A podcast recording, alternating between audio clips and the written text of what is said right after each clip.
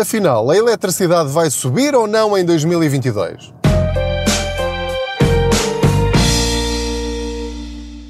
No fundo, todos procuramos o mesmo num smartphone: melhor câmara, mais memória, maior ecrã, mais cores e que seja inovador e resistente. Será pedir muito que ele seja dobrável? Acho que não. O futuro chegou e com ele a nova geração de smartphones dobráveis Samsung Galaxy Z Flip 3 e Z Fold 3. Saiba mais em samsung.com. Olá, eu sou o Pedro Anderson, jornalista especializado em finanças pessoais e aproveito as minhas viagens de carro para falar consigo sobre dinheiro. Faço de conta que você vai aqui sentado ou sentada ao meu lado e vamos falando sobre como podemos ter dinheiro, mais dinheiro, na nossa carteira. Não liga aos barulhos da viagem, faz tudo parte. Ora, muito bem, então, ao longo dos últimos uh, episódios deste podcast, com certeza uh, já se apercebeu que tenho falado várias vezes sobre aumentos de eletricidade, eventuais aumentos da eletricidade, porque no mercado ibérico, ou seja, no sítio onde as empresas vão comprar eletricidade para depois nos venderem a nós, está a preços astronómicos. E, portanto, em Espanha os preços dispararam, subiram 40% ao longo dos últimos meses e, embora em Portugal uh, os cálculos sejam feitos de outra maneira, ou seja, os preços não são logo imediatos, a questão é que nós eh, temos razões para estar muito preocupados com aumentos na eletricidade também aqui. Estou agora um, a falar-vos outra vez uh, sobre este tema porque, entretanto, houve desenvolvimentos.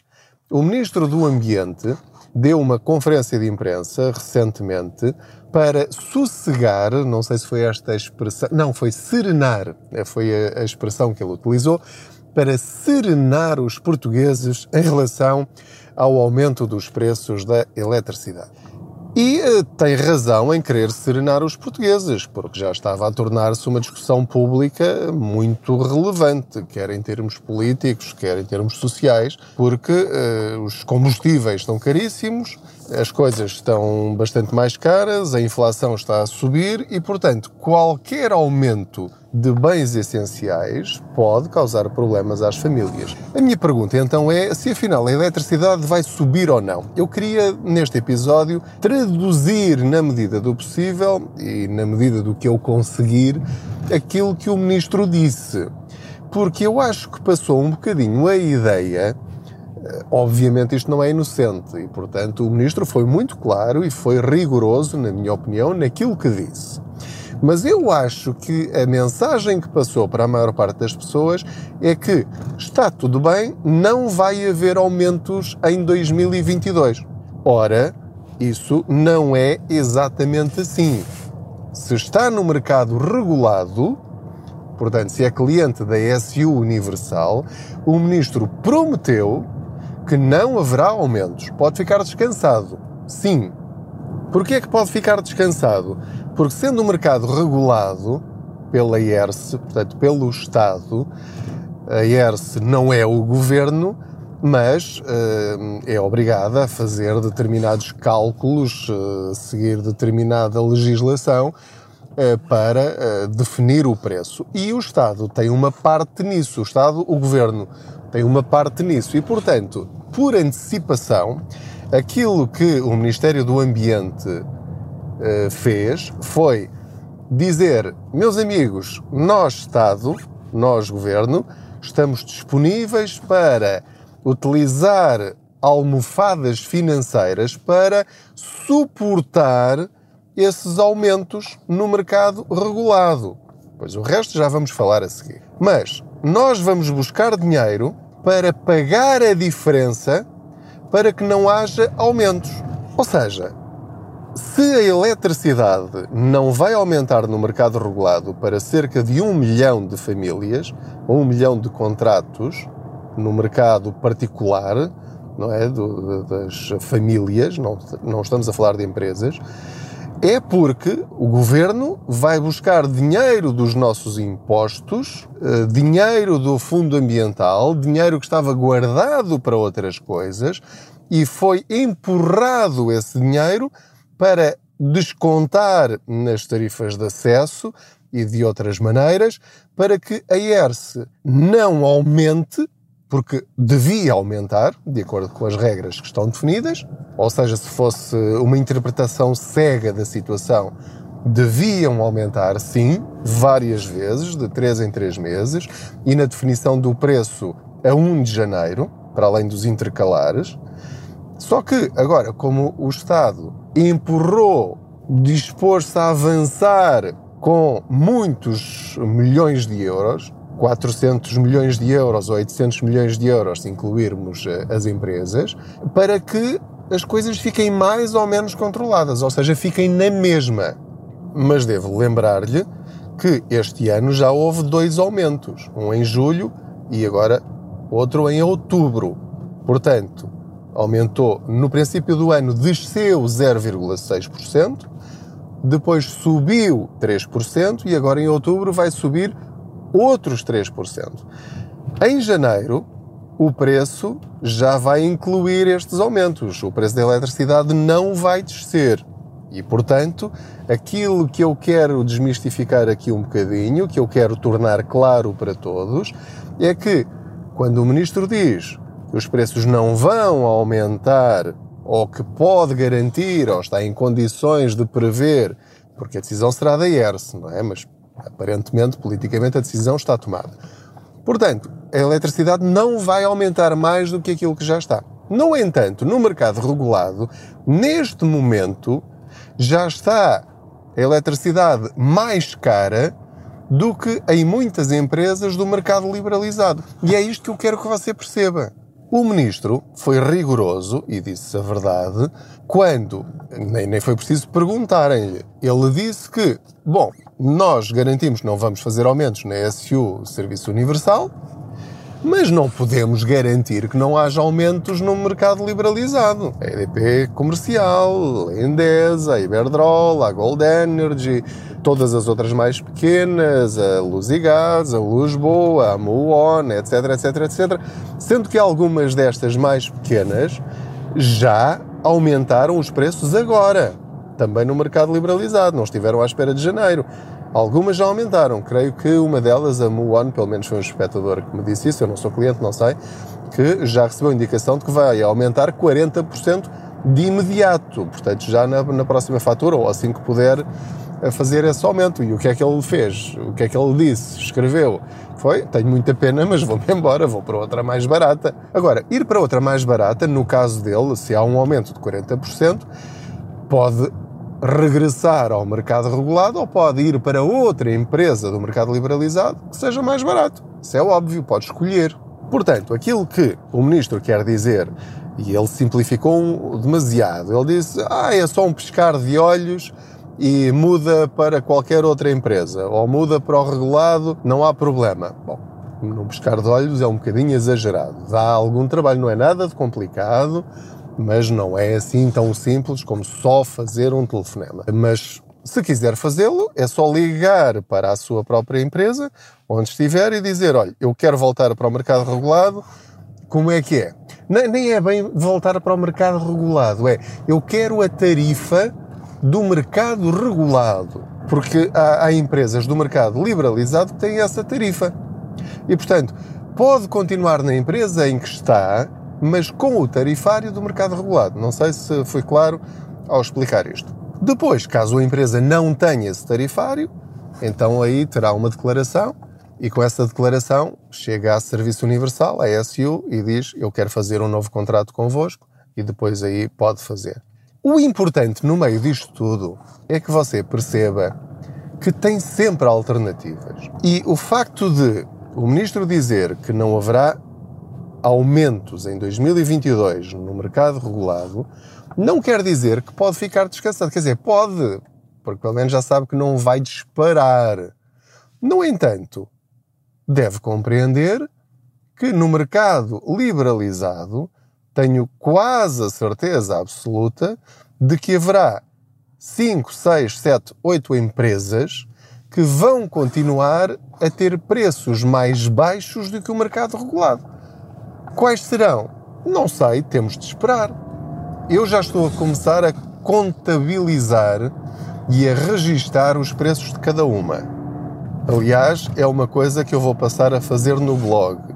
Em www.contaspoupanca.pt, que é um serviço que eu nunca vi em Portugal alguém fazer, que dá uma trabalheira desgraçada, sim, é verdade, eh, mas que eu vou fazer. Não o vou fazer de uma forma exaustiva, mas é para que você perceba de facto as contas que cada um de nós deve fazer.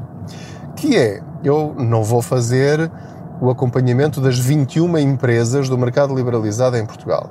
Eu escolhi 8, 9, portanto são aquelas mais conhecidas, ou pelo menos aquelas que eu reconheço melhor, eh, para além das 5 grandes, e vou fazer um gráfico mensal em que naquela data em que eu fizer esse acompanhamento, em que eu fizer o registro, vou dar o preço de cada uma delas naquele momento, naquele dia. E vou utilizar o site da ERS para isso. E vai ser o preço mais baixo de cada uma delas, porque depois cada uma delas tem tarifários diferentes. E depois pode depender também da, da potência contratada, Uh, depois depende dos descontos que cada uma delas oferece, mas é só para ter uma ideia do valor base de cada uma delas, de onde é que cada uma delas parte. E vou fazer um gráfico. E portanto, olhando para o gráfico, os simuladores de eletricidade sempre me fizeram muita confusão, porque dizem-me quanto é que eu vou poupar se mudar para aquela, mas não me diz o preço do quilowatt-hora, não de uma forma imediata. Depois, se eu clicar lá no, nos detalhes, sim, eu vou encontrar, e está lá tudo. Eu não estou a dizer que estão a esconder, pelo contrário. A questão é que eu visualmente, eu quero saber qual é que é a mais barata comparando com os, com os outros em termos de quilowatt-hora, porque é aquilo que realmente interessa. Eu recebi uma crítica uh, uh, que é que está certa por parte de um espectador, que me disse, você só fala do quilowatt-hora, mas tem de falar também da potência contratada, porque eles às vezes dão com uma mão, mas tiram com a outra. Ele tem razão. Porquê é que eu decidi não falar uh, do, da potência contratada na maior parte das vezes que falo de eletricidade? Devia falar, e por isso é que eu estou a falar agora, assim, pelo menos uma, uma breve referência. Porque o preço da potência contratada que pode variar numa empresa, pode ser 20 cêntimos por dia, noutra pode ser 22 cêntimos por dia, na outra pode ser 23, 24, 25 ou 26 cêntimos por dia. Mas lá está, é uma diferença de 2, 3, 4, 5 cêntimos por dia, vezes 30. Portanto, essa conta ao valor da potência contratada só será relevante em faturas muito, muito pequeninas, de pessoas que paguem 20 euros por mês, ou, ou pouco mais do que isso, em que de facto faz, faz ali uma diferença de 3, 4 euros em cada fatura. Eu creio que para a maior parte das famílias que gastem 200 kWh ou 300 kWh ou 400 kWh, esse valor é, é é tão pequenino que eu acho que estar a complicar, a fazer duas contas para cada fatura ou para cada empresa já me complica um bocadinho com, com a facilidade da compreensão do problema e do cálculo. Portanto, o que eu acho é que o importante, isto é, isto é a minha opinião, você não é obrigado, obviamente, a concordar comigo. Portanto, sim, esse espectador tem razão, na crítica que me fez, eu devo fazer sempre a referência também ao detalhe da potência contratada.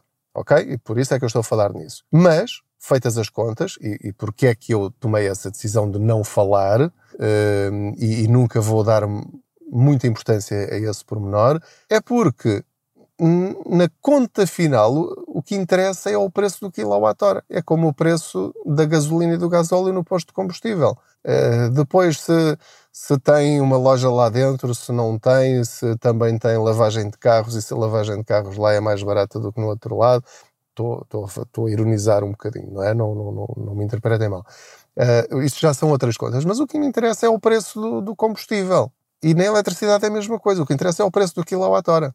Portanto, em resumo, e porque já cheguei aqui ao meu destino, o ministro disse que no mercado regulado, para um milhão de famílias, a eletricidade não vai aumentar a partir de 1 de janeiro de 2022. Está certo, podem ficar descansados, mas não podem ficar totalmente descansados na medida em que o preço com que vão ficar a 1 de janeiro de 2022 é um preço caro. É caro, porque neste momento vai, tem alternativas mais baratas do que o mercado regulado. Portanto, se quiser poupar, pode poupar. Mas será que estas empresas do mercado liberalizado vão aumentar os preços, todas elas acima do mercado regulado? Eu tenho muitas dúvidas que isso aconteça. Muitas já o estão a fazer, outras vão fazê-lo e haverá algumas que não o vão fazer, porque senão não faz sentido estarem no mercado. Não seriam concorrenciais. O que é que isso exige da parte delas?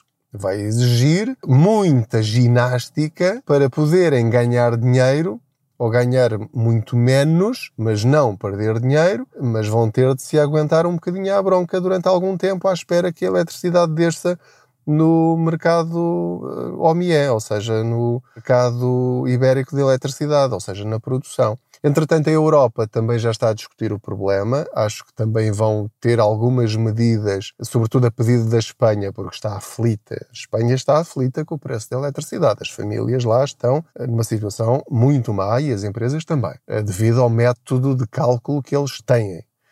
E, portanto, pode ser que, entretanto, as coisas acalmem e isto volte tudo ao normal. Portanto, as empresas, se calhar, vão pensar: vamos aguentar isto aqui um bocadinho, não vamos aumentar os preços, vamos mantê-los abaixo do mercado regulado e vamos ver o que é que acontece. Em qualquer das circunstâncias, isto é bom para nós, consumidores. Porquê? Porque, para já, sentimos que a situação está controlada, estabilizou. E, portanto, agora vamos esperar por 15 de outubro, em que a ERSE vai definir o valor dos preços da eletricidade para o ano que vem do mercado regulado. As empresas do mercado liberalizado vão estar muito atentas a esse valor, vão seguir as suas estratégias de marketing e as suas estratégias comerciais, e depois nós, enquanto consumidores, teremos de tomar uma de duas decisões. Ou continuamos na empresa onde estamos, abaixo do mercado regulado, ou se não conseguirmos mais barato no mercado liberalizado, vamos mudar, regressar ao mercado regulado e, portanto, vamos ter de, de, optar. Agora, estar a pagar mais do que no mercado regulado não faz sentido nenhum, na minha opinião. Não se esqueça de subscrever este podcast, de fazer seguir ou follow, se for em inglês, de fazer o rating, ou seja, de pôr lá as estrelinhas que achar que este podcast merece de escrever uma crítica, dizer se gosta, se não gosta, se as outras pessoas devem seguir este podcast ou não, se é útil, se não é, porque uh, depois o Spotify, a SoundCloud ou o iTunes ou outras plataformas de escuta de, hum, de podcasts sugerem este podcast, o Pedro Anderson Contas Poupança, a outras pessoas que nunca ouviram falar disto. E, portanto, é, é, um, é um pequeno agradecimento que vos peço será a vossa forma de colaborarem também comigo no sentido de levar esta mensagem mais longe. Muito obrigado pela sua companhia nesta viagem financeira, por esta boleia. Até ao próximo episódio. Boas poupanças! No fundo, todos procuramos o mesmo num smartphone: melhor câmera, mais memória, maior ecrã, mais cores e que seja inovador e resistente. Será pedir muito que ele seja dobrável? Acho que não. O futuro chegou e com ele a nova geração de smartphones dobráveis Samsung Galaxy Z Flip 3 e Z Fold 3. Saiba mais em samsung.com.